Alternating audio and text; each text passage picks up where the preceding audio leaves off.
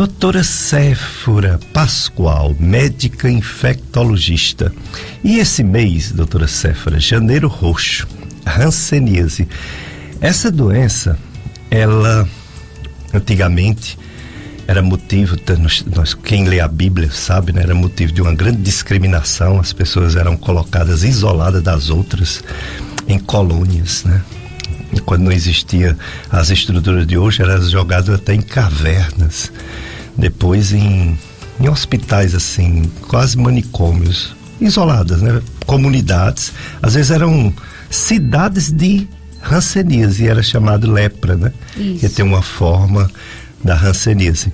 Aí depois veio o tratamento, hoje a gente sabe que tem um tratamento a gente sabe também que, infelizmente, o Cariri tem muitos casos né, de hanseníase, mas que tem tratamento. Qual o cenário atual dessa doença, doutora Séfora, hanseníase no Cariri e no mundo? O cenário atual é, devido às unidades de saúde da família, os usuários eles tiveram muito mais acesso ao, ao conhecimento sobre essa doença, como também ao tratamento. Então, fica ficou mais acessível para o diagnóstico e para o tratamento e o controle da disseminação dessa doença. Mas ainda hoje, é, nós temos nas, nos nossos hospitais de referência uma grande quantidade de pacientes que procuram para o tratamento dessa, dessa infecção. É, hoje nós vamos saber tudo sobre Hanseníase e também sobre a influenza que está aí, todo mundo gripado, todo mundo não, uma boa parte da população gripada. E a terceira onda dessa Covid, meu Deus do céu, que não quer deixar a gente de jeito nenhum. Eita, vírus esperto para se modificar e continuar sobrevivendo e, e entrando dentro da, de todo ser humano, de quase todos, né? Os que se expõem mais, principalmente. Mas é, vocês já podem nos acompanhar, viu? Já estamos ao vivo na live de Facebook. Você faz o seguinte: você entra no seu Facebook, na internet, e coloca assim: FM Padre Cícero, é, FM Padre Cícero 104,5. Pronto. Só isso.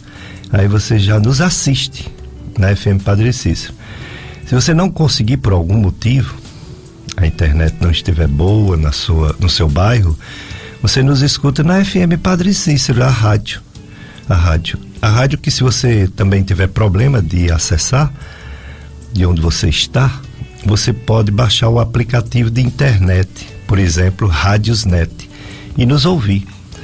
Se você quer que essas informações da doutora Séfora Pascoal passe para alguma pessoa, alguma pessoa que tem rancenias, alguma pessoa que está gripada, alguma pessoa que está com suspeita de Covid, e essa pessoa não está aqui agora, está dormindo, está dormindo, ou então está viajando, você pode nos acessar é, em outro momento. O próprio, a própria live de Facebook fica gravada, para você assistir. E dá para nos ouvir também nas nossas redes sociais. Nós temos o YouTube, temos podcast Dicas de Saúde, podcast Gastroclínica Vasconcelos. Aí você pode é, nos ouvir, ouvir essa, essa entrevista com a Séfora Pascoal em outro dia, em outro momento. Tem também o site do radialista Tony Santos. Tony Santos, que faz o programa O Som do Brasil, aqui na Rádio Padre Cis, todo domingo à tarde. Ele tem um site, o nome do site é clubesintonia.com. clubesintonia.com. E lá tem o link Dicas de Saúde e tem o podcast da entrevista. Aí você pode em outro momento ouvir a entrevista da doutora Séfora Pascoal, médica infectologista. Doutora Séfora, a hanseníase, ela é descoberta clinicamente com uma lesão de pele, existe algum exame para confirmar que uma pessoa tem a doença hanseníase? A principal forma de diagnóstico é clínico epidemiológico. O, o exame, que seria a identificação da, da micobactéria, ele não afasta totalmente a doença. Se, ele for, se o exame for negativo e mesmo assim existir a suspeita clínica, a clínica ela prevalece, é soberana no caso, e já tem a indicação de tratamento. Então, o exame, que é a identificação dessa micobactéria, ele só vai ser útil quando ele é positivo. E esse exame, ele é por biópsia de pele ou é algum exame laboratorial? É exame laboratorial. A biópsia de pele é uma forma de, de diagnóstico, mas devido a no SUS a, a forma mais acessível que se faz é pela baciloscopia da linfa. Do tecido linfático. Aí qual é o, o, o, o gânglio linfático que é puncionado? Então, é feita, esse, esse diagnóstico é feito retirada a linfa da região do pavilhão auricular e da pele da, de pregas cutâneas do cotovelo. Ah, muito bem, olha aí. E aí, depois que é descoberto, existe um tratamento eficaz. É um tratamento, inclusive, prolongado. Como é esse Isso. tratamento, doutora? O tratamento é feito à base de antimicrobianos e, de acordo com a forma de apresentação da doença, o, esse tratamento ele tem uma, uma diferença de tempo, de período. Então, se for identificar, se, se a clínica do paciente for de uma hanseníase paucibacilar, o tratamento é por seis meses. Se for multibacilar, ela é é identificada dessa forma, o tratamento passa a ser de um ano. Mas nas duas patologias, a gente tra a, o, o trabalha com os, os mesmos antimicrobianos, das duas apresentações, na verdade. Entendi. Essa doença, é, a grande discriminação dela no passado, além de não existir um tratamento que existe hoje, era a questão da, do contágio, né? Que uma pessoa, acreditava-se que uma pessoa passava para outra facilmente. Todas as formas são contagiosas ou não? Depende. De- depende da, da apresentação. Quanto mais o paciente não tiver defesa imune, mais ele vai transmitir. Porque, na verdade, o que vai fazer com que nós temos, eh, temos uma apresentação diferente da doença é a resposta imune. Então, aqueles pacientes que têm uma menor resposta imune, eles têm uma apresentação mais agressiva da doença e têm uma forma de transmissão maior. Então, a gente está falando de uma, uma micobactéria que ela tem uma alta infectividade, ela se espalha muito rápido na população, mas em compensação trata-se de uma baixa patogenicidade. São poucas as pessoas que desenvolvem a doença. Então, de 100, de 100 pessoas que tenham contato com essa micobactéria, vamos dizer que aproximadamente 20%, de, 20 delas vão, vão manifestar quadro clínico de hanseníase. E o tratamento, pode-se falar de cura a ponto de não precisar mais de medicamentos ou não? Só controle? Podemos falar de cura sim.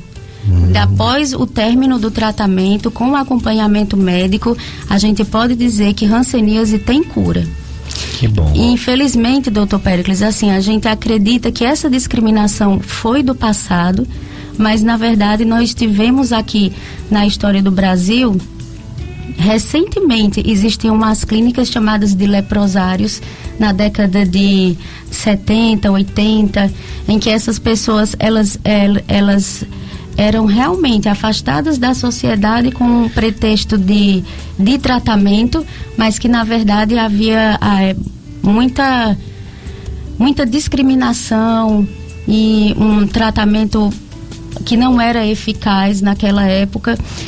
E ainda hoje eh, a gente percebe nos ambulatórios que os pacientes nos procuram com muita ansiedade devido ainda a, ao temor pela, pelo preconceito e pelo estigma que essa doença ela ainda traz, É verdade. infelizmente. Ainda bem que não se fala mais lepra, né? Se, re- se, se evita falar esse Se termo, né? evita, com certeza. Se fala hanseníase, que é o, o- a pessoa que descobriu o micobactério, né? Isso, exatamente. O Hansen. O né? Hansen, Ah. exato. Agora, em relação ao, ao- a esse diagnóstico clínico, você encontra nas pessoas essas manchas, né, de pele e até um clínico preparado, treinado pode diagnosticar. Pode. É, um, é como é a característica dessa mancha? Geralmente, na apresentação indeterminada, na forma inicial, são manchas que têm uma coloração mais esbranquiçada em relação ao tom da pele do paciente, ou então ela é vermelho acastanhada. E uma característica muito importante é a perda de sensibilidade. O paciente ele vai sentir naquela região, vai acontecer uma perda de sensibilidade, como também nessa região da pele pode não apresentar suor e não apresentar a presença de pelos. Muito bem, então hoje nós estamos conhecendo esse problema, a hanseníase, que é comum no nosso meio, que os médicos dos programas de saúde de família identificam, encaminham para o tratamento. O pessoal geralmente vai naquele centro de dermatologia no Juazeiro, isso, não é isso? É sim. Aí recebe a medicação, né? Uhum. Vai tomar pelo período indicado com é, chance total de cura, de cura, a não ser que a pessoa abandone o tratamento, né? Exatamente, a não ser que abandone o tratamento. E os, os profissionais das unidades de saúde da família, eles também são capacitados para identificar esse tipo de doença, ah, porque é, a população ela entra muito mais em contato com, com o médico de saúde da família e eles também têm essa, esse, essa capacidade, eles são capacitados para fazer o diagnóstico e o tratamento. E eles fazem também a busca ativa, né? Eles visitam Sim. as residências, né? De pessoas que Isso. têm vergonha e não vai mostrar, né? Exatamente. Aí onde entra o papel dos agentes de saúde que ajudam bastante nessa, nesse trabalho. Legal, muito bom. Pois é, então você já sabe, hoje nós temos aqui conosco, nossa convidada é médica infectologista, Séfora Pascoal veio falar sobre esse janeiro roxo, sobre hanseníase, veio falar sobre a influenza, que tá demais, é, todo canto. Quase toda família tem casos de, de gripe essa época. Agora, o, as unidades de saúde lotadas. E a própria Covid, que nós estamos, infelizmente, na terceira onda aqui no Cariri. O mundo todo teve a terceira, algumas regiões já estão tá na quarta onda. No Brasil estamos na terceira onda, o, o, sempre o Cariri demora a chegar, ainda bem, é o lado positivo, mas o lado negativo é que chega, não tem para onde correr. E chegou. Então temos que ter muitos cuidados, uso de máscara, higiene, distanciamento de não ficar agarrado com todo mundo, porque vai pegar. Se a pessoa tiver influenza, pega. Se tiver Covid, pega, né? Lógico que você não vai se isolar dos seus parentes queridos, mas vai ter que fazer as coisas direitinho, se vacinar, fazer o teste se tiver gripado, porque a vacina não é 100%. Ela ajuda demais, ajudando demais. Tem estudos aí mostrando que de cada quatro pessoas que está no hospital com a doença mais grave de Covid, pelo menos três não tem a, a, a, o completo, a completa imunização, ou seja, não tomou nem duas doses, quanto mais a do reforço e é, tá dando muito mais nesse pessoal que porque a vacina ela vai diminuindo com o tempo infelizmente. Tem vacinas de doenças que vai mais longe mas tem outras que tem que ser todo ano mesmo e algumas tem que ser até semestralmente quatro e quatro meses vai caindo os anticorpos por isso precisa de reforço. Então a doença está aí a covid 19 não acabou ao contrário Está batendo recordes no mundo todo. É a fase no, no planeta Terra devia se chamar planeta vírus. a gente é que está invadindo os espaços dos vírus, dizem que é os vírus que invadem nosso espaço. Parecia, parece ser o planeta vírus e a gente chama planeta Terra. Pois bem, planeta Terra está na maior fase da pandemia. Está dando, batendo recorde no mundo todo de casos. Não é brincadeira não, é coisa séria. Acompanha pela Rádio FM Padre Cícero no próximo dia 22. É sábado, né? Dia 22 de janeiro, às 8 horas, a solene celebração eucarística e ordenação presbiteral dos diáconos Ailton Bento Araruna, Francisco Vital de Oliveira e Leones Christian de Macedo dos Anjos. Diretamente da Sé Catedral Nossa Senhora da Penha, em Crato. Divulgue, sintonize esse evento, porque o pessoal diz: ninguém liga mais para religião, os jovens só querem curtir, olha aí. Toda semana aqui, toda semana, é, não, mas pelo menos uma vez por mês a gente anuncia alguma ordenação de jovens que querem realmente seguir essa, esse chamado, né? Essa vocação de ser padre. Ailton Bentararuna, Francisco Vital de Oliveira Filho e Leones Christian de Macedo dos Anjos. Vamos para o nosso primeiro bloco de apoio cultural, Jossianberg. Jossianberg é o nosso faz tudo aqui. Ele tá na, na no planejamento do programa, do direcionamento sonoro.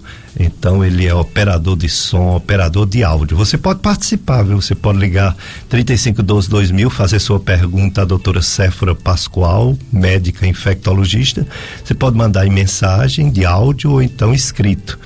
Você, esse telefone, 3512-2000, é também o telefone do WhatsApp. Aí você manda perguntas para a nossa convidada Séfora Pascoal, certo? E daqui a pouco a gente faz mais perguntas para ela, tá certo? Dicas de saúde. FM Padre Cícero, a rádio que educa e evangeliza. Atenção, empresários, empresárias da nossa região. Começa o ano anunciando sua marca, produto ou serviço na FM Padre Cícero. Conheça nossos planos de mídia promocionais para este 2022. Mais informações pelo telefone 3512-2000, 3512-2000, FM Padre Cícero 104,5. Quem anuncia colabora com a evangelização e cresce seu negócio muito mais. Hoje estamos com o dentro desse janeiro roxo, hanseníase, e também com essa terceira onda de Covid, e também com essa, esse surto enorme de é, influenza. É, estamos com uma médica infectologista, é a doutora Séfora Pascoal. A doutora Séfora é médica infectologista e veio falar sobre esses problemas de saúde que estão demais na nossa região e no mundo inteiro. Já tem aqui uma pergunta, deixa eu ver se eu localizo aqui. Uma pergunta para a nossa convidada Séfora. Ainda. Ah, tem, tem sim. É o seguinte, doutora Séfora, a nossa ouvinte Terezinha, ela disse que o pai é um idoso de 83 anos, está muito gripado, espirros, tosse, teve febre dois dias, duas noites, e não quer ir para o hospital por medo dessas doenças.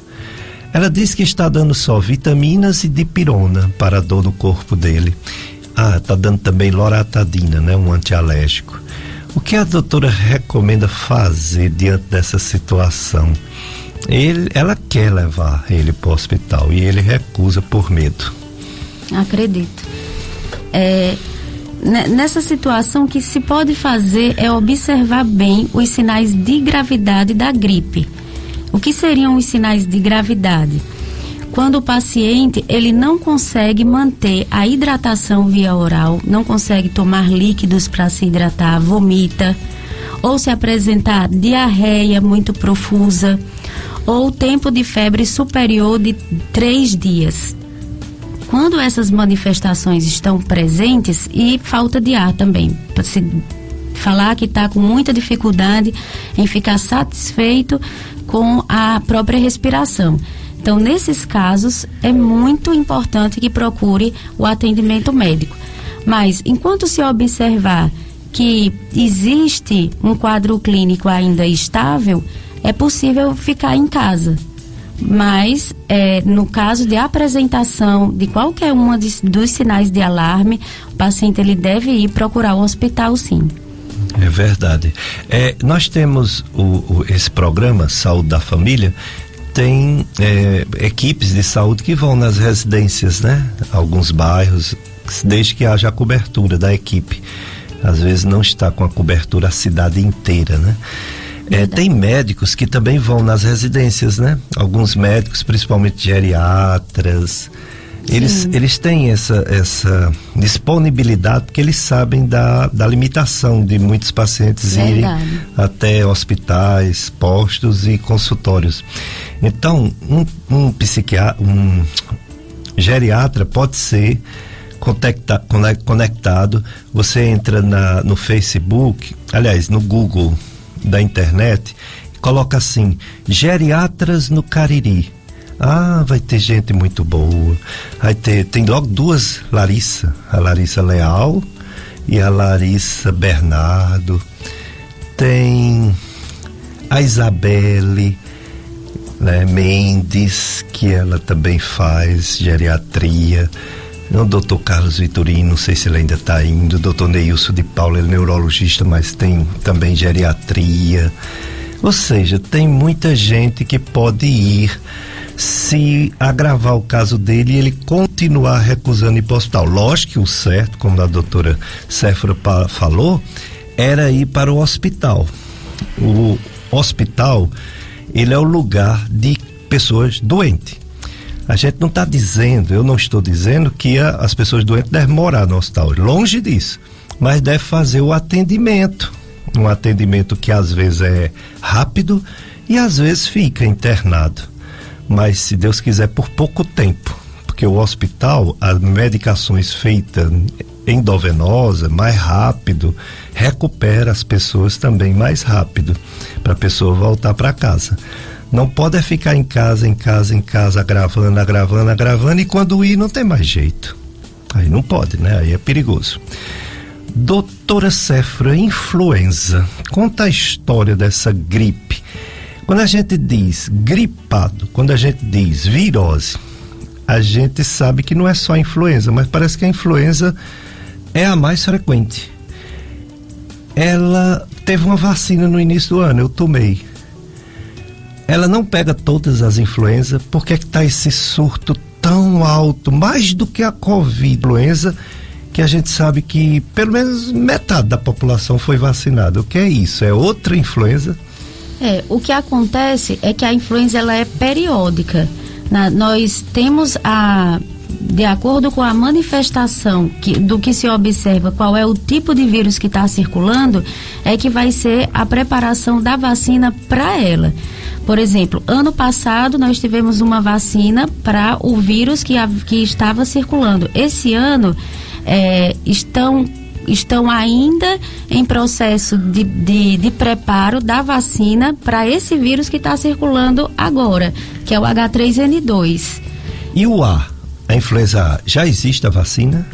Já. A influenza. Porque está dando muita. Isso. A influenza A, ela é dividida em H1N1, ah, H2N2. E a que está circulando agora é H3N2. Ah, ele, elas todas vêm da São influenza A. São subtipos né? da influenza A. Entendi. Ah, muito bem. É, então a vacina para esse surto que está vendo agora ainda nem começou. Ainda nem começou. Vai acontecer a campanha para a vacinação desse vírus que está predominando que o Butantan, se eu não me engano, que está em, em processo de, de, de fabricação dessa vacina. Agora, uma coisa boa, boa e ao mesmo tempo complicada. Tem um remédio, né? Coisa que não tem, por exemplo, para Covid. Covid a gente não tem um remédio via oral que Isso. se tome. Todos que foram testados, infeliz, infelizmente, falharam. Mas para a influenza tem um remédio, não é? Tem. Só que está difícil encontrar em farmácia eu não sei onde encontra. Exatamente, doutor Pericles. Existe a medicação para aqueles pacientes que têm fator de risco ou que apresenta a gripe com sinais de alarme. O, quais são os fatores de risco? São os idosos acima de 60 anos, diabéticos, aqueles que têm pneumopatias, incluindo a asma, é, gestantes. Então, esse grupo populacional que tem fatores, que tem comorbidades, eles, eles fazendo uso do Tamiflu por cinco dias, eles podem é, evitar de ter uma apresentação da gripe, apresentação grave. Então, o Tamiflu, ele ainda é uma, ele é um antiviral de eficácia para evitar casos graves nesse grupo de risco. As pessoas vão na farmácia, porque isso foi dado até na televisão, esse Tamiflu. Sim. Se eu não me engano, existem três tipos, né? Mas o mais famoso é o, é o tipo Oster... Oseltamivir. Oseltamivir, que é o é. Tamiflu, mas tem mais dois, né? Tem mais dois. Mas todos difíceis de encontrar. Aí, vamos dizer, a pessoa começou a gripe um dia, dois, três, aí encontrou lá pro terceiro, quarto dia e tá nesse grupo de risco, ainda pode tomar?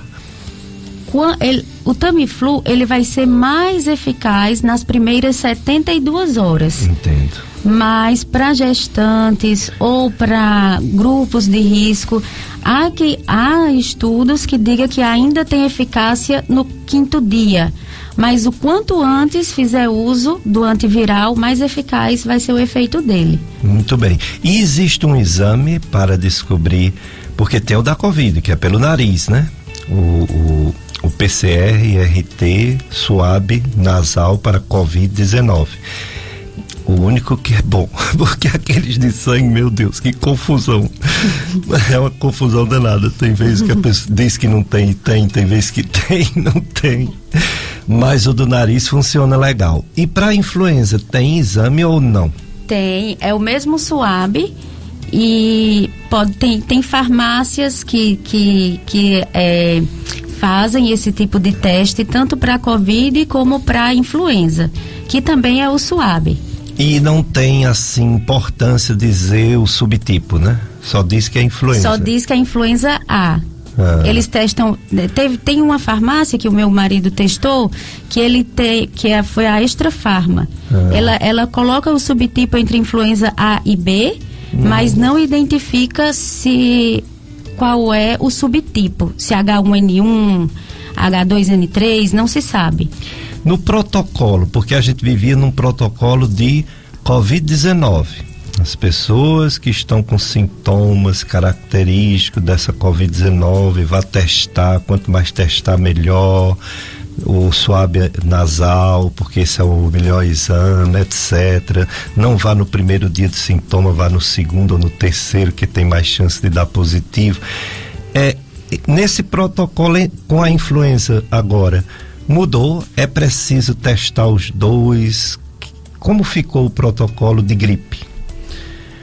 O protocolo para testagem é, mantém a, a, mesma, a mesma ideia de fazer o SUAB. Na verdade, a identificação, quanto mais a gente testar e mais identificar qual é o, o vírus que está circulando na comunidade, é mais fácil de a gente lidar com o problema. O protocolo ele continua o mesmo que se fazia para a Covid. Hum. No início dos sintomas, fazer o SUAB e no caso do da influenza não tem exame sorológico, é apenas o SUAB. Entendi. É, é, vai ser uma oportunidade ímpar. Eu vou perguntar bastante. Vocês em casa também, se tiver alguma dúvida, mande para cá porque não é sempre, né, que a gente tem um infectologista para nos responder, tirar nossas dúvidas. Ah, claro que em relação à Covid, ela vai responder de vez em quando que o futuro é que vai dizer, é que vai dar a resposta, porque é um, uma pandemia ainda recente, né? Começou, né? Em, começo em 2000, né? 2000, 2001, 2000, oh, 2000, 2020, 2021, 2022 e a gente está aprendendo com o carro andando, né? Tá tentando consertar o carro, o carro andando, né? E as coisas, as informações vão chegando sobre medicamentos, sobre vacinas, sobre evolução da doença, sobre tempo de vacinação, idade de vacinação, grupo de risco, todos vacinados, enfim, é tanta informação nova que a Organização Mundial de Saúde tenta passar para todos os países, depois elas corrigem alguma informação, então a gente vai também fazer perguntas para para Séfora Pascoal para ver se ela nos ajuda, nos ajuda a tirar essas dúvidas. Mas estamos no ano novo e a gente deseja a vocês muita paz, saúde, muitas alegrias também para você que já é amigo, amiga da rádio, quem não for, passa a ser. Nós somos gratos a Deus por sua amizade e sua doação livre e fiel. Você que ainda não é amigo da rádio, faça essa experiência de amor ao reino de Deus. Ligue para 3512 5824. 3512 5824 é o telefone do Clube de Amigos. Aí você faz seu cadastro. Clube de Amigos da FM Padre Cícero, porque juntos somos mais amigos. É, FM Padre Cícero, dicas de saúde aos domingos e a gente aproveita para falar sobre as festas religiosas que está acontecendo nas comunidades. Por exemplo, em Jamacaru está acontecendo festa e vai até o dia 23 de janeiro. O tema é a festa de São Sebastião. O tema é: A exemplo de São Sebastião, vivenciemos com sabedoria os ensinamentos de Cristo e ensinemos com amor tudo que o Senhor nos ensinou. Hoje, domingo, às 19 horas, novena de São Sebastião. E celebração da, da palavra de Deus. Pregador, seminarista Tiago. Noitário, gente boa demais. Coral EJC de Jamacaru, Coral Messias do Divino Pai Eterno, Desportista da Gemeleira de São Sebastião, os desportistas devotos São Sebastião, da Panelinha, Secretaria de Educação, Escola Manuel Faustino do Nascimento, da creche São Sebastião, benfeitores do ASIC, Dona Fransquinha e Família, Avelar e Família, Tani e Família, Farmácia Arcanjo Gabriel, Comunidade do Cercadinho, Catequistas, SCC de Amacaru e Serra do São João, Divino Pai Eterno, Barraca de São Sebastião, os noitários. Hoje esse pessoal do noitário. Pois é, Séfora Pascoal, médica infectologista. E a gente aqui tirando nossas dúvidas com ela. Ainda sobre essa influenza, doutora Séfora. É, antigamente, se fala, sempre se falou, né? A, a influenza é uma coisa bem antiga na medicina. A gente dizia que os grupos de riscos era que tinha que ser vacinado. E tanto que só tinha antigamente vacina para quem tinha né, idade avançada. Então, o grupo de risco era os idosos e os doentes. Aí começaram a morrer pessoas jovens. Tudo bem que a maioria tinha algum problema de saúde, mas não problemas muito graves. Eu lembro bem que em, se não me engano, em 1998 teve um surto que morreu pessoas jovens aqui no Cariri e no mundo Sim. todo, né? E aí passou a ser uma campanha com mais ênfase, mais propaganda, que, que as pessoas realmente, grupo de risco, se vacinassem, quem tinha qualquer doença, 60 anos e tudo. E também algumas comunidades, como é, presidiários, né? Sim, verdade. Algumas, algumas coisas assim, é, é, profissionais de saúde, etc. É, essa influenza, ela ficou pior, essas variantes dela, esses subtipos dela piorou essa doença e ficou mais letal? Ou ela sempre foi letal e era porque não se sabia na medicina que ela também podia ser bem perigosa? Ela, é, essa, a influenza, ela já circula, já teve circulação da H3N2, não é, não é a primeira vez. E é difícil de dizer se ela, se ela mantém a mesma, a mesma gravidade, porque a vacinação ajuda bastante nesse, nesse aspecto. Mas a característica da, da influenza, ela geralmente é, é a mesma. Ela não tem essa, essa letalidade maior. O que acontece é porque ela pega a população desprevenida, vamos dizer assim. Que agora, quando acontece a circulação do vírus, é que vai fazer a vacinação para ele. Hum, é, então, assim, vamos imaginar assim: antes se achava que era só aquele grupo de idosos, né? Grupo de risco idoso. Depois aí ampliaram um pouco mais a vacinação. E mesmo, tudo bem, esse ano houve muita falha de vacinação. O pessoal, quando chegava e sabia que era influenza, nem queria, queria se fosse Covid. houve isso também. Mas o fato da pessoa ser vacinada, mesmo ele modificando e mesmo que tente fazer uma nova vacina, como você falou, e ainda está sendo preparada, mas aquela vacina não tem nenhuma influência na imunidade contra a influenza com essas novas variantes? Com as novas variantes, não. Pode acontecer o escape imune, assim. O nosso sistema imunológico não conhece ou já teve um contato, mas como o senhor já disse no início da rádio, um contato hum, é, há muito tempo, há muitos anos. Aí para algumas doenças virais, o sistema imune ele acaba, vamos dizer assim, esquecendo da de como se proteger daquele vírus. Então, baseado nisso que você está nos explicando, há a possibilidade desse coronavírus ser a mesma coisa, né? A necess... Talvez a necessidade da gente tomar vacina ou de 4 4 meses, ou de 6 6 meses, ou na, na melhor das hipóteses, uma vez por ano. Parece Sim. que a gente vai ter que conviver com esse coronavírus durante muitos, muitos anos. Muitos anos. É isso que a gente acredita. É, há essa, essa. A gente às vezes pode achar que a mutação do vírus seja uma coisa ruim. Mas é através dessas mutações que pode acontecer dele deixar de nos infectar. Então, pensando assim numa forma bem otimista, nós podemos ficar. O vírus ele pode acontecer várias mutações, a gente vai fazendo vacinas, mas pode chegar um momento que ele mesmo faça uma mutação que não possa mais nos, nos contaminar. E é verdade, porque assim, se você for olhar a televisão, os cientistas que vão para a televisão e os cientistas que não estão na mídia, mas que a gente também tem contato, porque a gente é da área médica, né? Eu considero você um cientista porque é um especialista em infectologia, ou seja, estuda isso. Quem estuda ciência, ciência que é, é sinônimo de conhecimento, então você tem conhecimento. A gente vê uma diferençazinha. É como se a mídia colocasse que a melhora que houve foi graças à vacina. E foi.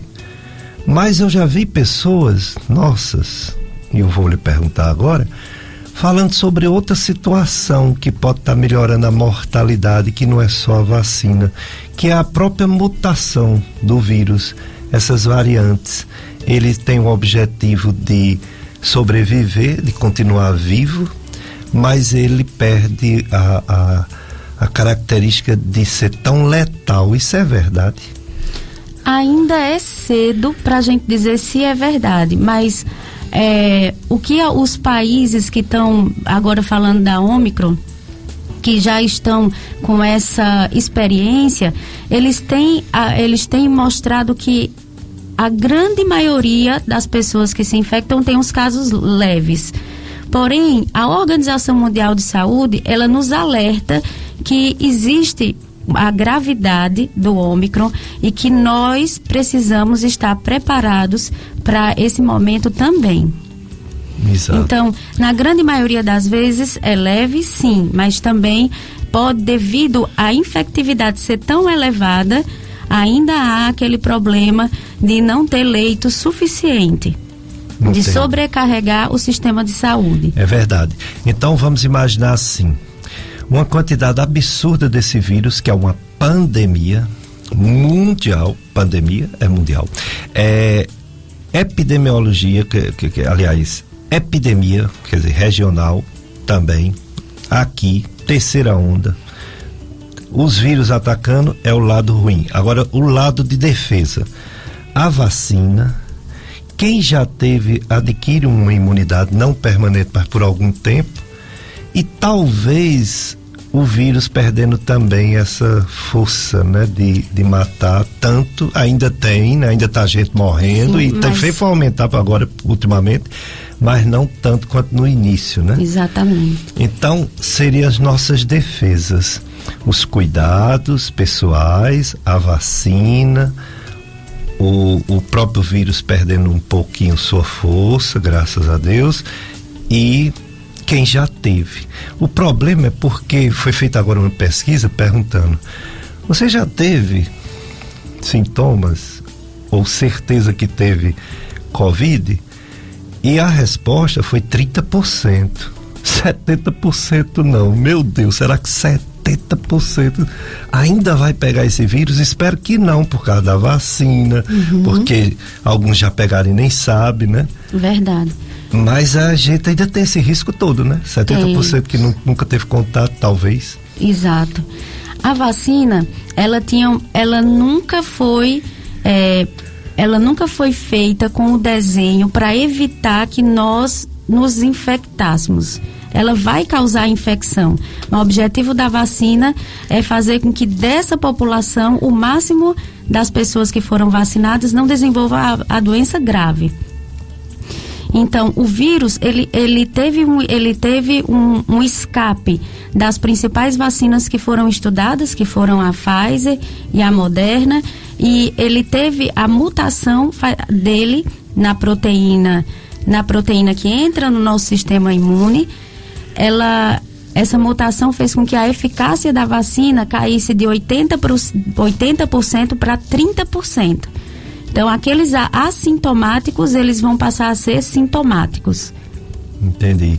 Então, se essa eficácia da vacina cai de 80% para 30%, a pessoa que foi vacinada pode pegar novamente. Exatamente. Né? Claro. Como e quem já pegou também já pegou. pode esperamos, pegar de novo. Esperamos até que não seja uma forma grave, mas às vezes é por causa dos, dos problemas grande... de saúde da pessoa, Exato. da idade, etc. Exatamente.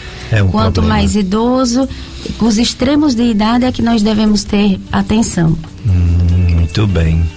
Vamos para mais um bloco de, de apoio cultural, Josenberg. Depois a gente faz mais perguntas. Você também que está em casa, você que está nos ouvindo, você também pode perguntar, viu? A doutora Séfora Pascoal é médica infectologista e pode responder suas dúvidas sobre essas gripes e também sobre a hanseníase.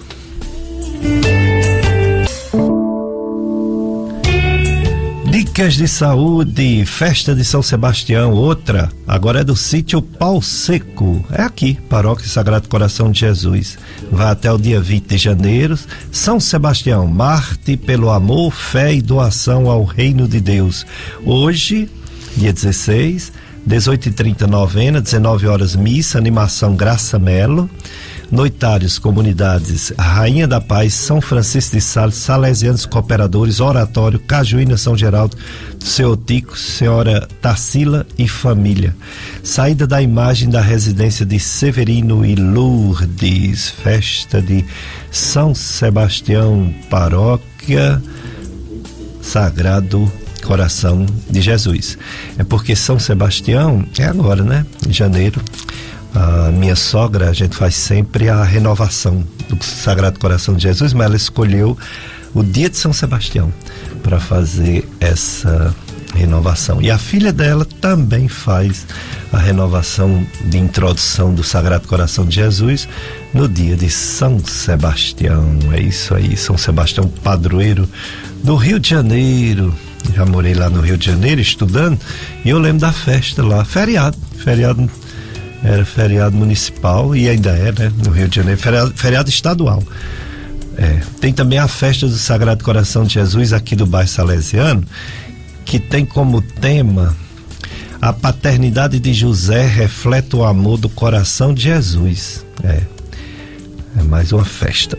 Bom, é, tem Perguntas para Séfora Pascoal, médica infectologista? Tem sim. Tem também. que mais que tem? Tem mensagens, né? É, aliás, perguntas por áudio, não é isso? Mas vamos logo à pergunta escrita. É, nossa amiga, ouvinte da rádio, Cecília Bezerra. Ela parabeniza o programa, é, a doutora convidada pela qualidade do programa. Obrigado, Cecília. Ela pergunta assim: doutor, existe algum ambiente? Aí ela faz o exemplo: ambientes sujos, lama, contato com alguns animais, que favorece para o ser humano adquirir a hanseníase? Uma ótima pergunta mas não existe. Uhum. A transmissão é, é, entre humanos, apenas entre humanos, e não existe entre animais e humanos, somente entre pessoas. Tá certo. Vamos para a primeira pergunta em áudio, Josenberg. Vamos ouvir. Bom dia. Eu gostaria de fazer uma pergunta para a doutora.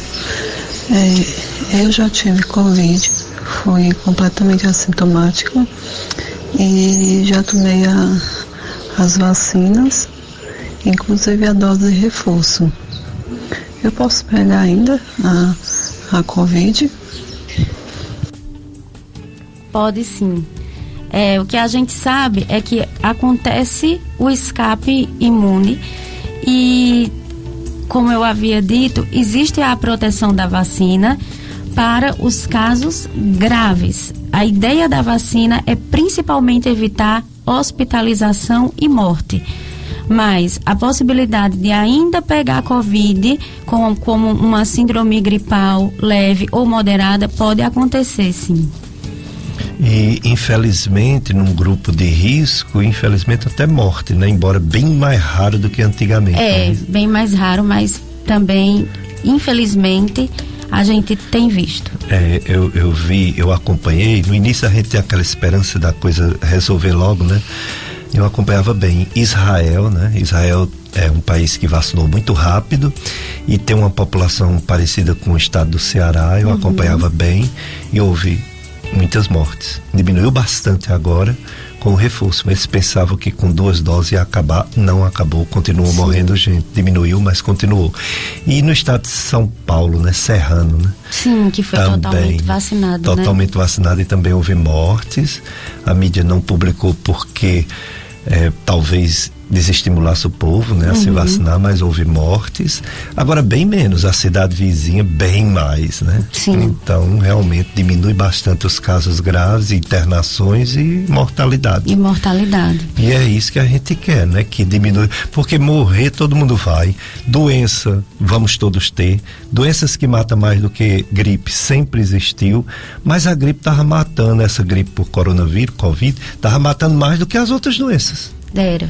Sim, e com dúvida. a vacina equilibrou um pouco. Né? Verdade. Né? As pessoas devem se perguntar, mas para que que eu vou me vacinar se eu vou contrair o coronavírus do mesmo jeito?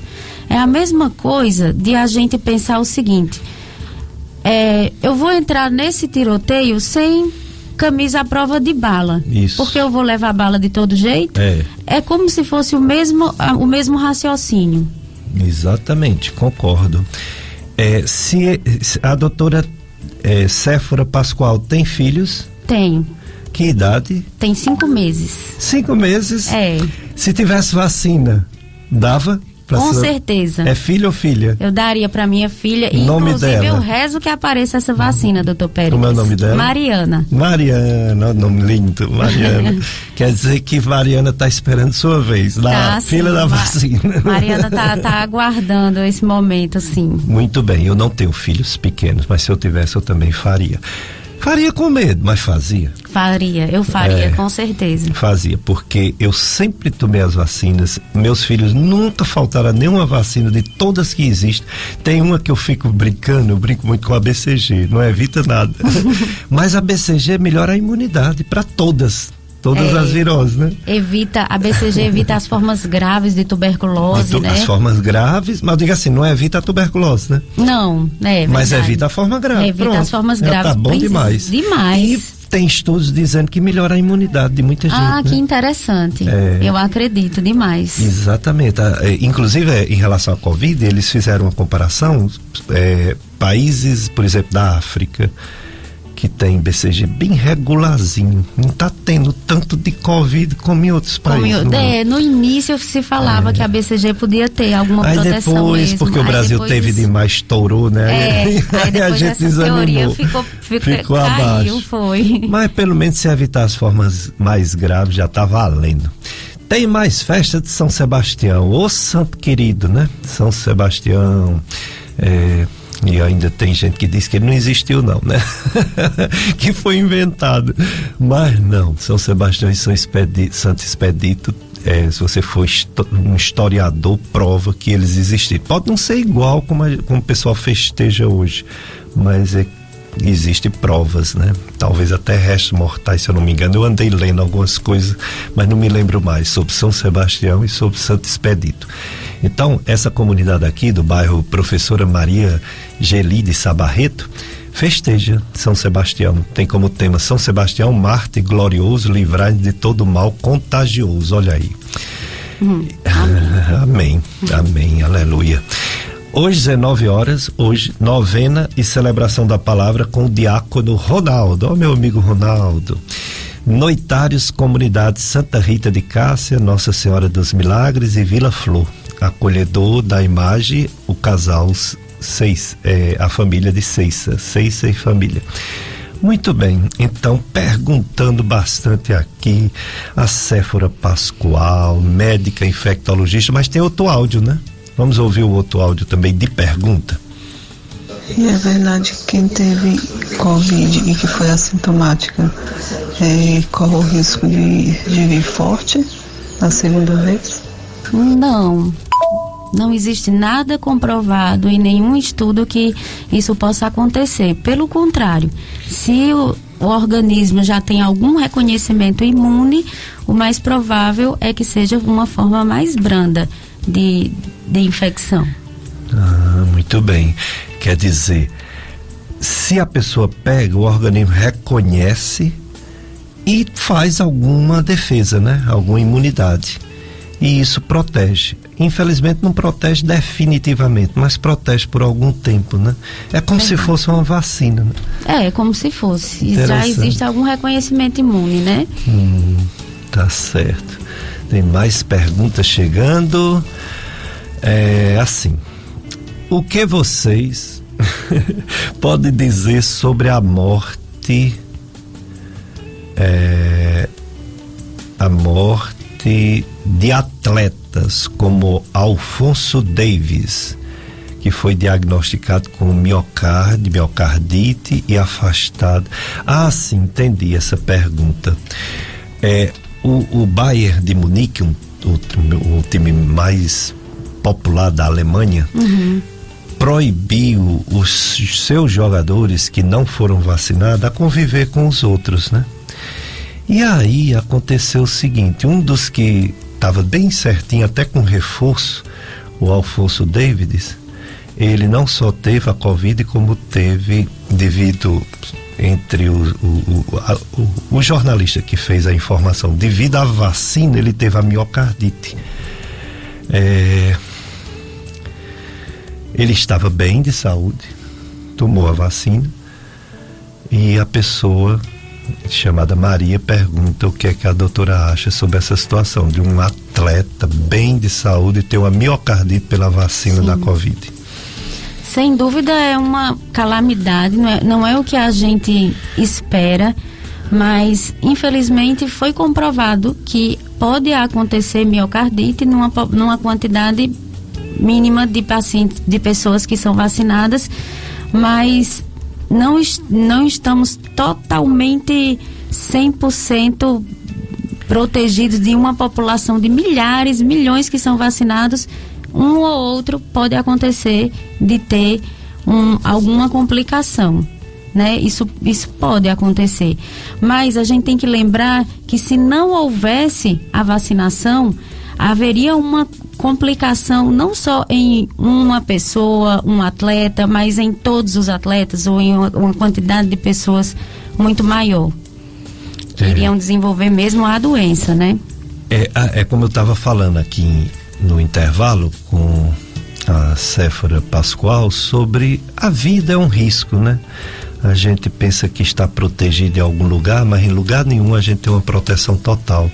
A prova são essas enchentes, essas chuvas que estão acontecendo e derrubando casas e matando gente, uns furacões, tudo pode acontecer. O pessoal diz: ah, foi morte natural, mas foi morte, mas é risco. Quer dizer, a vida é um risco.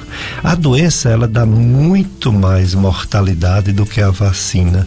A doença dá muito mais complicações do que a vacina. Não tem nem como comparar. Tem um colega nosso, um médico hematologista, que tomou a, a, a vacina e teve uma trombose e ele testemunha que tomou as outras, tomou inclusive o reforço e, e, os filhos vão tomar também.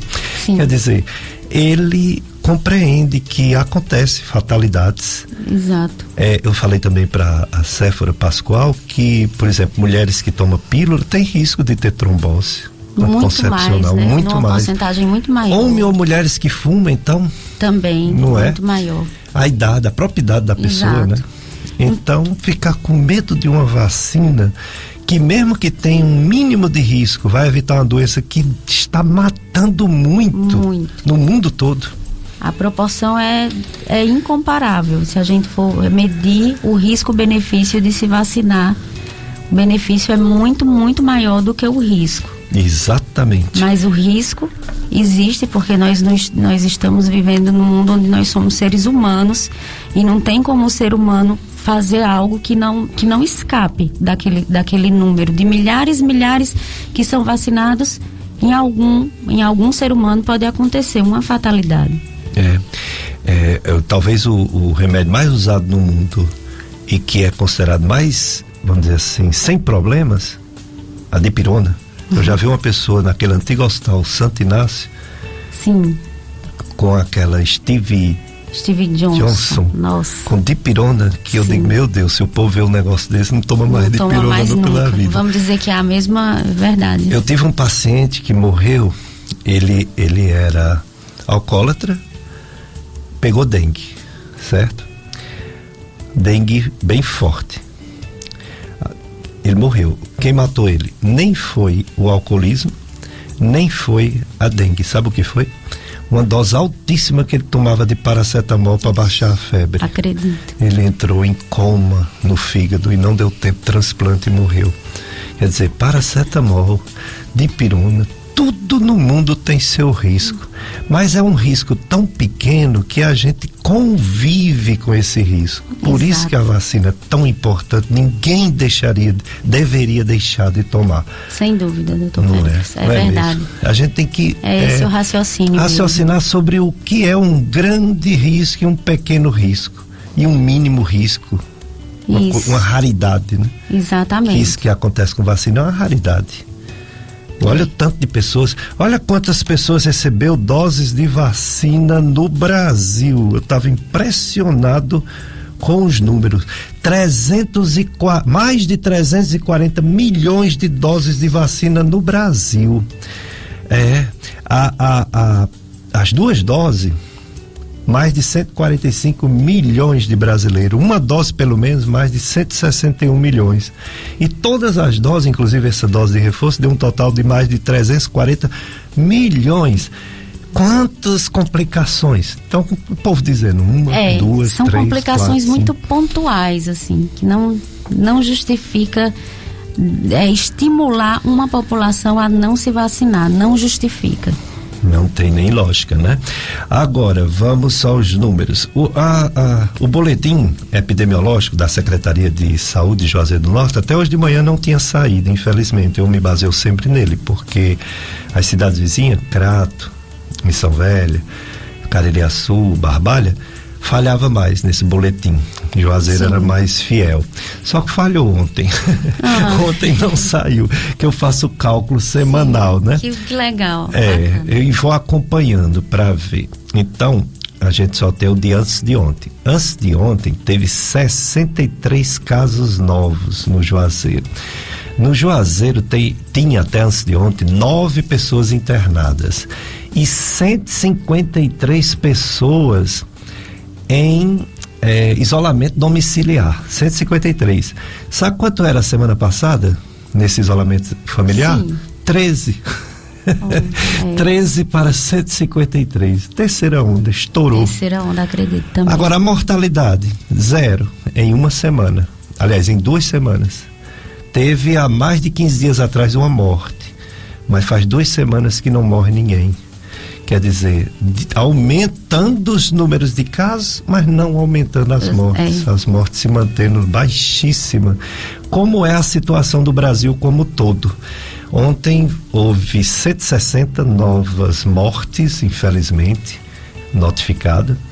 Houve também 49 mil, mais de 49 mil casos novos. Fazendo a média, diz assim, na média, que houve um aumento de mortalidade que não estava tendo, houve agora recente, de 49%, está uma média de 147 mortes dia.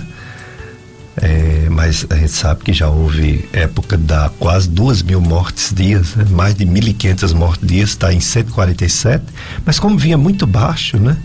Está um aumento de 49%, comparado com 15 dias atrás. E, o, e a média de casos novos é um absurdo. Está uma média de 68 mil, parece o ano passado. O, ano, o início do ano passado, uhum. porque o final do ano passado baixou bastante. e subiu de novo. Subiu, comparado a 15 dias atrás, subiu mais de 700%. Casos novos de Covid-19, dessa variante Omicron. Então, tá aí. Tava lá, tava fora. Tava na Europa, tava no mundo todo, tava nos Estados Unidos, a terceira onda. Chegou no Brasil, chegou nas capitais e agora chegou no interior. Chegou. Desde semana passada eu falei que tinha chegado e os números estão aí provando. Então, é para ter medo mesmo. E não medo da vacina. Tudo bem, tenha medo da vacina, mas tome.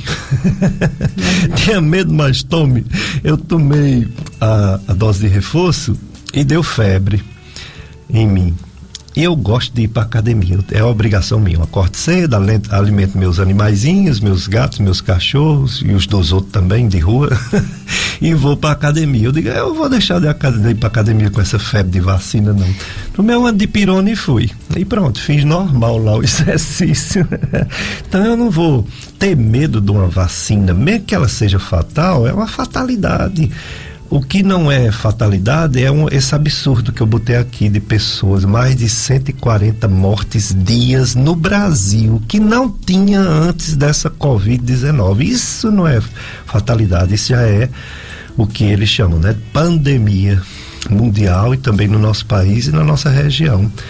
Não morreu gente há duas semanas, mas 15 dias atrás morreu. Teve uma semana aí que morreram dois, uns três ou quatro semanas atrás duas mortes semana. Quer dizer, ainda está aí a doença e a gente tem que ter cuidado. Agora falando sobre essa questão da máscara. Eu lembro que no início da máscara o povo dizia que o povo não ia saber, os, o povo que eu digo são os médicos. os médicos diziam que no, no, o povo não ia saber usar e não ia adiantar de nada, e depois ficou bem claro, a Organização Mundial de Saúde finalmente se posicionou. No início ela mesma não se posicionava, depois ela disse que era bom. Porque é uma barreira, né? Uma barreira mecânica. É, a pessoa pega a Covid, como a gripe, como a influenza, via oral, via nasal, via nasal principalmente, via oral e até pelos olhos, né? Que tem Isso. mucosa, né? Uhum. É muito difícil cobrir os olhos. Como é que a gente vai? A não ser que usa óculos, né?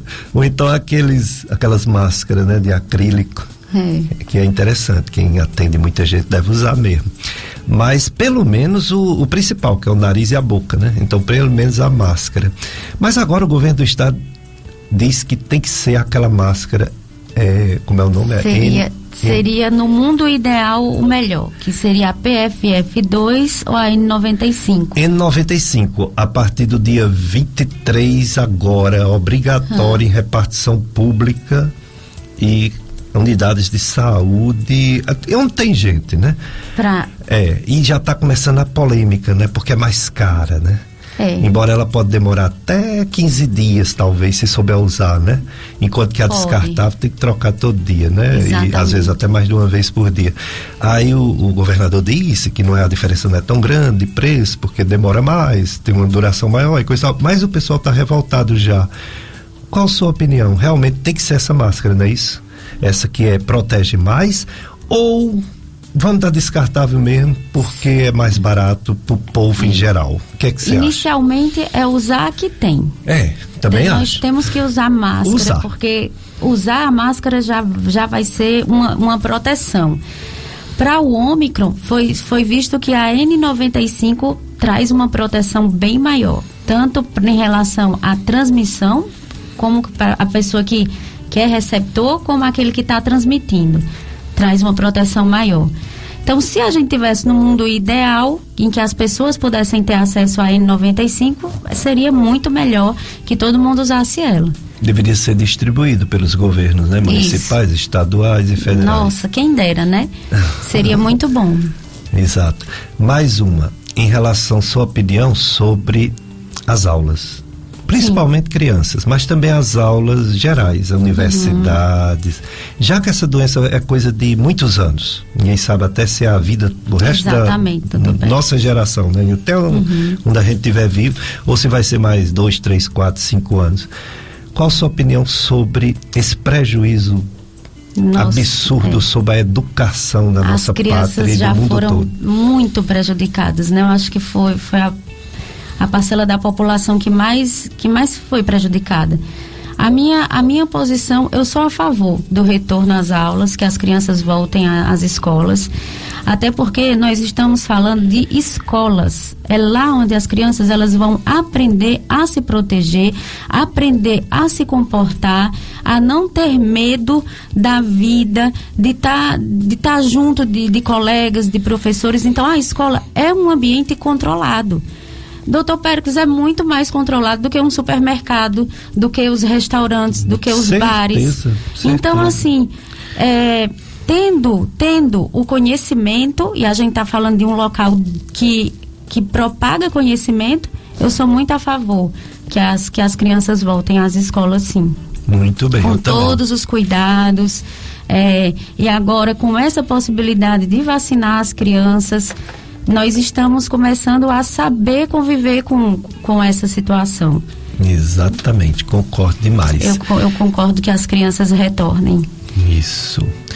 É, educação a é, educação salva, salva. Salva mesmo, porque evita todo tipo de ignorância, violência. Isso. Não evita no total, mas diminui bastante. Né? É. A educação é tudo. Muito bem, então, Josenberg, mais um bloco de apoio cultural. Depois a gente volta com mais perguntas. Você também pode perguntar, viu? Uhum. Doutora Cefra Pascoal, médica infectologista, pode tirar suas dúvidas aqui com ela.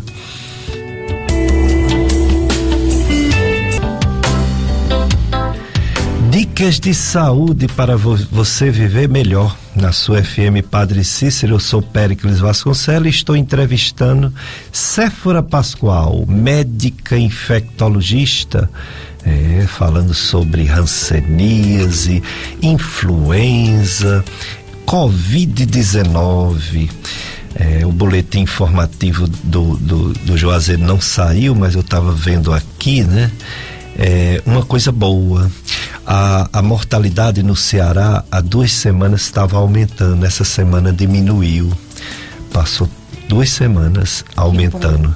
Primeiro aumentou 46%, depois aumentou 88%, mas essa semana diminuiu. Hum. É, e isso repercute logo, logo aqui, porque quando aumenta em Fortaleza, pouco tempo depois aqui aumenta. Quando diminui em Fortaleza, pouco tempo depois é aqui verdade. diminui também, né? Devido à circulação das pessoas no estado.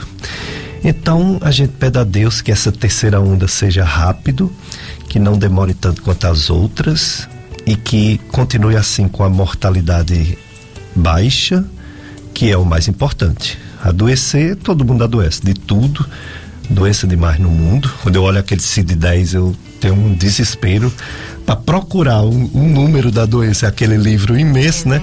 E lembrar que ali não está nem todas as doenças do mundo, porque tem muitas que ainda não foram nem descobertas. É. então é doença demais no mundo.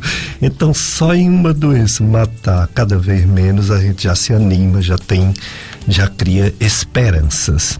Agora, em termos de medicamentos, doutora Séfora, infelizmente a, a cloroquina falhou, a, a, o Anita, né, falhou, o Ivermectina falhou, não deu um resultado esperado.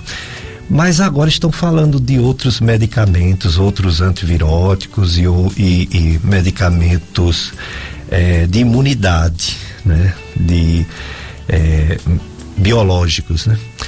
Só que são medicações caras e deve ser usado em casos mais graves. Tem alguma novidade sobre algum medicamento via oral ou não? E esses que são graves, eles são disponíveis ou são medicamentos que ainda não tem nos hospitais para os pacientes graves com Covid?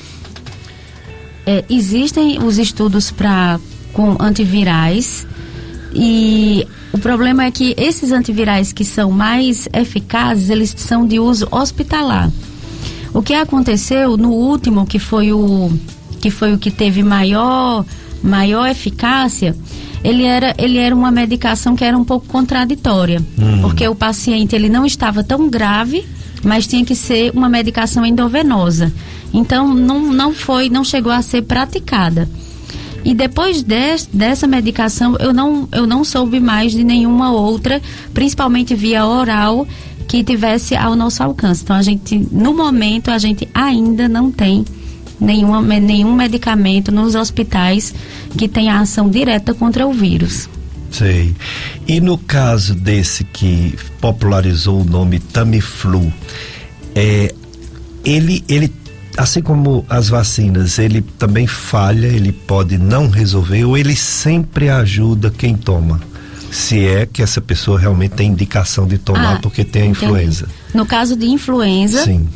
a gente tem o Tamiflu que também não é 100%. Vai depender muito do organismo, tanto da, da infectividade do vírus como do sistema imune do paciente. Então, sempre vai acontecer essa observação dessa natureza, vírus e hospedeiro. Mas, então, nem sempre ele vai proteger totalmente, mas na grande maioria dos casos, principalmente se for tomado no início dos sintomas, existe uma proteção para que não desenvolva as formas mais, mais graves, como também atenua os sintomas e o tempo de adoecimento. De uma forma geral, Céfora Pascoal, médica infectologista, uma pessoa está gripada. O que é que faz o que é que o médico faz pensar que essa pessoa está com Covid-19 ou está com influenza? Quais são as diferenças ou não existe diferença? Quem vai definir mesmo é o exame. Doutor Pericles, uma ótima pergunta, mas eu acredito que o que define mesmo é o exame, porque os sintomas são muito, muito semelhantes que é uma síndrome gripal. Das duas formas vão ser síndrome gripal. E as duas formas podem apresentar febre, dor no corpo, coriza, dor de garganta. Então é muito, é muito parecido. A realmente. diminuição do olfato e, e ah, do paladar. É mais no Covid do Ótimo. que na influenza ou o tem também achou, no influenza? Lembrou de uma característica excelente. O coronavírus tem é, é a, a, ausência do, do olfato e do paladar é muito característica de ser coronavírus. Então é tanto que esse sintoma, na maioria das vezes, nesse período de pandemia, é o mesmo que dizer de ser Covid. Embora tem pessoas que têm, sem nem estar com Covid, né? Esses problemas de diminuição do é, olfato e do paladar. tem pessoas que têm, realmente. Mas outras... estando gripado, estando, né, com é, um quadro febril. um quadro né? febril, gripado, o senhor lembrou muito bem. Olfato, perda de olfato e paladar é característico muito mais eu acredito que exclusivo do Covid, porque a gente não tinha isso antes nas síndromes gripais da forma como se tem hoje. Exato. Uma pessoa está assim, gripada, aí ela. A gente vê esse caso aqui do senhor que não queria ir para o hospital. Mas uma pessoa que está gripada, inclusive com febre, mais ainda, com um pouco de falta de ar, né, de espinéia, onde deve ir essa pessoa? É logo para o hospital? É numa unidade tipo UPA, é no, no, no Sentinela para fazer uhum, o, teste. o, teste. Onde essa pessoa deve ir? Doutor Pérez, vai, eu acredito que vai muito pelo julgamento da própria pessoa em relação à sua gravidade. Se tiver com a síndrome gripal tranquila, dá para ir para o sentinela, conversar com o médico, fazer o teste. Mas se for já um idoso com a, com a falta de ar mais importante, aí é importante que seja um pronto atendimento hospitalar. Então vai depender dessa, dessas características de sintomas. Certo, muito bem. Bom, tem uma rifa aí importante, né? É a rifa de uma moto é para os amigos e devotos do Santo Deus Eterno. Uma moto zero quilômetro Fan 160 e mais 25 prêmios extras em prol da construção do Santuário Santo Deus Eterno. O sorteio acontecerá no dia 20 de janeiro, logo após a missa do Padre Cícero, e será transmitida ao vivo pela página do Facebook do Santo Cruzeiro Serrinha. Os 25 primeiros prêmios serão sorteados e logo os bilhetes retornarão à urna para o sorteio da moto, que é o prêmio principal. A transmissão será ao vivo, ao vivo, pela rádio Tataíra, Facebook e YouTube. Organização Inácio Rodrigues e Padre Erivano.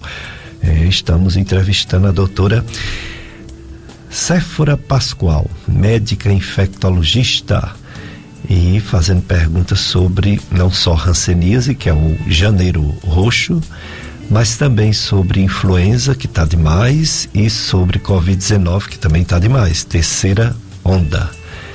Então, vamos perguntar agora sobre ainda essa questão da vacina. A vacina que finalmente chegou para crianças no Ceará. Ontem foi o primeiro dia, hoje vai ser o segundo dia. Não vai contemplar todas as crianças na faixa etária, né, proposta, mas é, aos poucos vai avançando. O, o, Brasil tem uma fama de vacinar bem, vacinar de forma organizada para todas as vacinas que existem no mundo. O Brasil é exemplo e isso vai acontecer de forma rápida e a gente espera que mude a situação novamente. Mas a gente sabe também que está acontecendo esse medo da população. É, e a pergunta seria em cima disso. Se muita gente não se vacinar, prejudica essa imunidade, essa diminuição dessa doença. Mas a gente sabe também que é, nunca nenhuma vacinação pega 100% da população, né? É necessário uma quantidade da, da população ser vacinada para atingir os objetivos né, daquela vacinação. Existe calculado já nos dias de hoje quanto de uma vacinação de uma determinada população é necessário em porcentagem para conter, por exemplo, uma onda de Covid? Sim. A Organização Mundial de Saúde coloca uma porcentagem de acima de 70%, uhum. por volta de 70%, 80% da população, para que a gente tenha essa essa defesa mesmo. Legal. Então. Da propagação. Então, estava vendo aqui que a, a brasileira, o problema é porque é, tem a história das duas doses e agora já está partindo para o reforço, né? Até porque o pessoal que. que vamos dizer assim, não tomou a segunda dose porque não quis. Muita gente não quis, ou com medo, etc. Aí por isso que, já que está sobrando dose, vamos fazer para o reforço em quem já tomou duas doses. Mas eu olhando aqui, que olha, é, 60 e, mais de 67% da população brasileira tomou duas doses mais de 67%. Quer dizer, está se aproximando desse é. número, né? Sim. E ao menos uma dose, mais de 75%. Então a gente está com esperança de que realmente, se for esse número que a Organização Mundial de Saúde coloca, vai diminuir muito essa doença, né? Esperamos que sim. Mas é um absurdo dizer isso que eu acabei de dizer e é verdade. As doses estão indo para o reforço não só porque é uma proposta, mas também porque muita gente não foi tomar a segunda dose. Eu acredito. Não é um absurdo, né? Você tem um, uma coisa que vai proteger você e você não vai, por vários motivos, diversos motivos. E às vezes até motivos que não é maldade da pessoa. É, por exemplo, você mudar de cidade, mudar de estado, né? Aí complica você mostrar que terminar recebendo em outro estado também tem uma questão burocrática. Tem. Mas tem uma, uma pessoa que faz a seguinte, a seguinte pergunta. É, falou de gripe. Na verdade, ela gripou. Ela teve os sintomas do nariz. Foi a neuma. Ela teve os sintomas do nariz, né? Os sintomas de gripe. Mas ela não teve febre. E ela não teve uma doença assim geral do corpo, uhum. né? Ela quer saber se foi uma alergia que ela teve, uhum. se foi a influenza, porque não é tão forte, o que é que pode ter acontecido com é, ela? É não teve boa, febre. É uma boa pergunta. A síndrome gripal, ela se caracteriza por febre, dor no corpo. Hum. E no caso do paciente ter apenas sintomas de coriza ou de rouquidão, dor de garganta, às vezes é apenas um resfriado e não a gripe em si. Então, pode ser se caracterizar como um resfriado. É um vírus também, né? Rinovírus, um tem outros. Né? Com certeza. Pode ser por vírus, viral, como pode ser rinovírus, adenovírus, como pode ser apenas um resfriado alérgico, não tem como a gente identificar sem teste. É, a rinite alérgica, quando não tem febre, parece com a virose sem febre. Né? É, parece, com igual, né? resfriado. Né? É, igual, resfriado. é bem Por parecido. isso que se fez aquela outra de estar tomando loratadina, né? Isso. Que é um antialérgico. É, né? ajuda bastante no controle de sintomas de, de, do, do resfriado, tanto para o resfriado como no controle de sintomas da gripe também. E não é tão prejudicial se for uma gripe mesmo, tomar um antialérgico, a não ser pelos efeitos colaterais dele, de sonolência, né? É, mas Sedação. Na, na grande maioria das vezes é seguro. É quando prescrito. E o antifebril? O antifebril, que também é o remédio da dor. O antifebril é o remédio da dor de cabeça, da dor no Sim. corpo, a dipirona, o buscopan, o paracetamol. Como deve ser tomado? De quanto e quantas horas?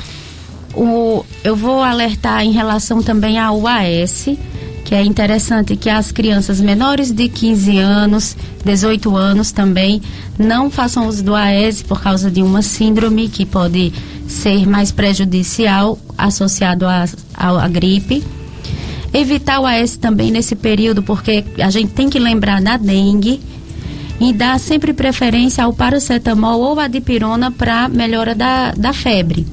Então, a dipirona, ela pode ser tomada com intervalo de a cada seis horas e o paracetamol também, a cada seis horas. É o, é o período mais seguro. Hum. E outra coisa mais importante também é não ficar fazendo uso desses antipiréticos, né? Esses remédios para controle de febre de horário. Por exemplo, tomar sempre a cada seis horas, porque isso mascara febre, mascara sintomas e fica difícil do médico identificar sinais de alarme. Então, é tomar a medicação apenas no momento da febre, quando perceber a febre. Exato. Ó, tô pegando aqui o aumento de casos que configurou mesmo a terceira onda no Ceará.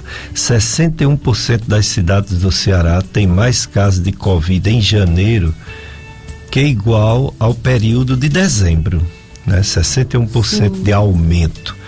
O número chegou a ser de casos novos 320 vezes maior que a soma né, de dezembro sem ter vamos dizer assim, chegado nem na metade de janeiro. Chegou agora, né? Na metade. Hoje é dia 16, né? 16. Sim, é. Pois é, em 15 dias superou os casos de dezembro. É realmente uma terceira, uma terceira onda no Ceará e também aqui no nosso Cariri. É, então por isso que tá tanta gente doente, tanta gente gripada, tanta gente indo testar e aí tá uma dificuldade de testar porque é filas, e outros que não vão testar com medo de pegar. Eu já estou gripado, eu já estou com influenza, eu vou testar se é, se é só influenza mesmo ou é Covid, chego lá naquela fila, pego Covid. Aí muita gente não está indo, né? Testar Sim. com medo de pegar. Aí entra essa parte que você diz, a pessoa ter assim uma noção da gravidade do que está sentindo. É. Isso é muito simples, fique tranquilo, né? Ficar tranquilo, é. Agora, se for forte, vá testar. É. Ou vá para o hospital. Ou vá para o hospital. Porque o interessante é a gente não perder a oportunidade de saber o que é que tem, qual é o, o vírus que está que tá portando naquele momento. Muito bem. Se uma pessoa quiser fazer uma, uma consulta, que consultar significa perguntar. É, uma consulta médica com a doutora Séfora Pascal onde encontra, onde você trabalha, endereço, telefone para tirar essas dúvidas todas de influenza, de covid, enfim, de uhum. todas as doenças infecciosas.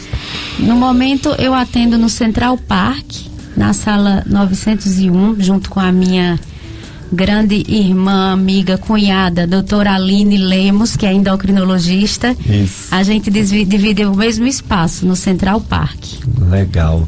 E outro, só esse atendimento é só no Central Park, não tem outro hospital, hum, não. E no caso no hospital regional, que é ah, onde eu sim. trabalho também. Muito bem, embora lá entra ou pela emergência ou encaminhado por secretarias de saúde da região que faz Isso. o regional, né? É, lá eu trabalho junto com o doutor Maurício no controle de infecção hospitalar. Entendi. É. Esse, esse controle de infecção hospitalar, doutora Séfora, a gente sabe que o, o, uso de antibiótico ele transformou a vida é, de muita gente que ia perder antes de existir antibiótico no mundo. Mas por outro lado, o uso indiscriminado pode levar a vários problemas, né?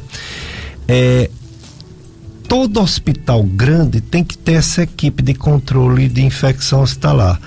Mas eu, o que eu fico assim sem entender é se pode ter diferença. Não é uma unidade hospitalar grande, eles não têm mais ou menos todos um, uma cobertura parecida com o número de pessoas que atende, todos com mais ou menos o mesmo número de, de UTI. Estou me referindo aos hospitais regionais. Porque existe o quadro, protocolo de cada hospital é porque as, as, há características diferentes por regiões ou é porque tem muitos minúcias, muitos casos individuais que devem ser resolvidos por um profissional especialista infectologista uhum. de cada hospital? É, a característica das bactérias que circulam é em relação a cada hospital. Cada hospital tem a unidade hospitalar tem uma perfil, um perfil de bactérias. De bactérias, é. Hum. Então, se é, é diferente, por exemplo, um hospital que é pediátrico e de maternidade, ele tem um perfil diferente de outro hospital que faz cirurgia, neurocirurgia ou cirurgias ortopédicas. É, isso, isso varia muito. Vai variar da população que tem acesso àquele hospital, vai, vai mudar o microbioma, que a gente chama, que é as, as bactérias que, que mais prevalecem. Entendi, me respondeu mesmo, eu tinha essa dúvida, é. porque que todo hospital tinha um comitê de controle de é infecção É individualizado, é, são, são, vamos dizer, são casas diferentes, assim, hum. em cada uma então, delas. consequentemente, o, por exemplo, o tratamento de sepse, de que é aquela infecção generalizada, que é geralmente numa UTI, não é igual de hospital para hospital, tem diferenças, né? Tem de, diferenças. Em termos de antibióticos. Tem, vamos dizer que se for uma sepse devido a uma infecção hospitalar, é mais quando a gente vai fazer um antibiótico empírico, eu vou me basear em, no germe hospitalar que prevalece naquela unidade. É tanto, doutor Pericles, que não é só em relação ao hospital, tem relação às unidades. Entendo. Então é possível a gente saber qual é a cepa bacteriana que prevalece numa UTI, ou numa enfermaria, ou num centro cirúrgico. Até porque tem hospital que tem um materno infantil, né? Tem hospital que tem é, um geral que não é materno infantil. É, né? às vezes recebe mais idosos ou mais diabéticos, até isso muda. Muito bem, muitas informações, muito conhecimento e a gente recebeu da doutora Cefra Pascoal e agora agradecer, agradecer por você ter vindo, ter passado todas essas informações relevantes e dizer que foi muito bom ter lhe recebido, uma, uma alegria imensa. E agora suas considerações finais para esse povo que nos escuta que está com medo de Covid, talvez esteja com medo um pouquinho também da vacina, mas que precisa ser incentivado a procurar o melhor. O melhor é a vacina, ter cuidados pessoais. O que é que você diz para esse povo que está nos ouvindo hum. sobre influenza e sobre Covid-19? O principal, o principal que a gente deve manter é manter posicionamento de pensar positivo. A grande, a, a, insegurança maior já, já passou. Acredita-se que esse nível de, de, de casos novos que está tendo com a variante Ômicron, da mesma forma que vai subir muito rápido, vai cair muito rápido. É isso que, que se observou na África do Sul, que está se observando. Ainda é muito importante que a gente creia, veja informações de profissionais, de especialistas, para não para a gente evitar o mínimo a propagação de fake news que atrapalha muito nesse nosso trabalho. A vacinação ainda é a saída, que se nós não tivéssemos a vacina, estaríamos muito, muito mais prejudicados, sem dúvida. E o uso de máscara e o distanciamento de pelo menos um metro e lavagem das mãos também é uma precaução que nós temos que manter continuar fazendo esse tipo de coisa, evitar sair de casa quando tiver gripado, ao tossir ou espirrar, estar protegido com a máscara e não retirar a máscara. Isso tudo é muito, muito importante, faz muita diferença no controle de infecção. Muito bem, é isso mesmo. Tudo e... isso que foi falado tem importância demais. Pode complementar. E agradecer por estar aqui, que para mim é, é uma honra, é muito bom participar do programa, a gente aprende, eu fico muito feliz de poder contribuir.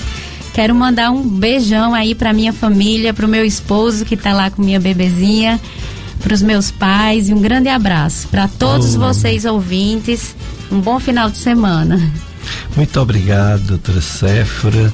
Obrigado, Josenberg, você ouvinte, que vai ficar agora com a missa, diretamente do Santuário do Sagrado Coração de Jesus. Se Deus permitir, estaremos aqui próximo domingo para mais um Dicas de Saúde. Um abraço para todos.